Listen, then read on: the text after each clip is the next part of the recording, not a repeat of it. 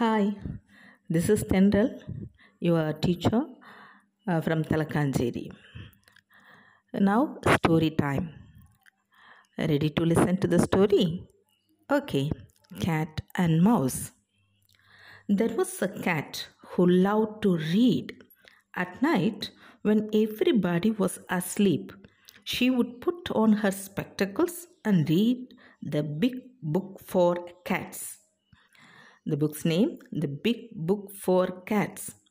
One day she read, If you want a mouse for dinner, repeat the following rhyme. In this house there is a mouse. Where is the mouse? Where is the mouse? The cat looked up from the book, and sure enough, there was a mouse on the top of the table. The cat jumped at the mouse, swiss, and the mouse was gone. The cat repeated the rhyme. In this house there is a mouse. Where is the mouse? Where is the mouse? Again the cat looked round. Sure enough, the same mouse was on the bed. Hi, dear aunt, the mouse said with a giggle. You cheeky fellow, cried the cat. Just see, I will get you. The cat jumped upon the bed to catch the mouse. Swiss! The mouse was gone. Now the cat hid himself behind the door. She repeated the rhyme. In this house there is a mouse. Where is the mouse? Where is the mouse?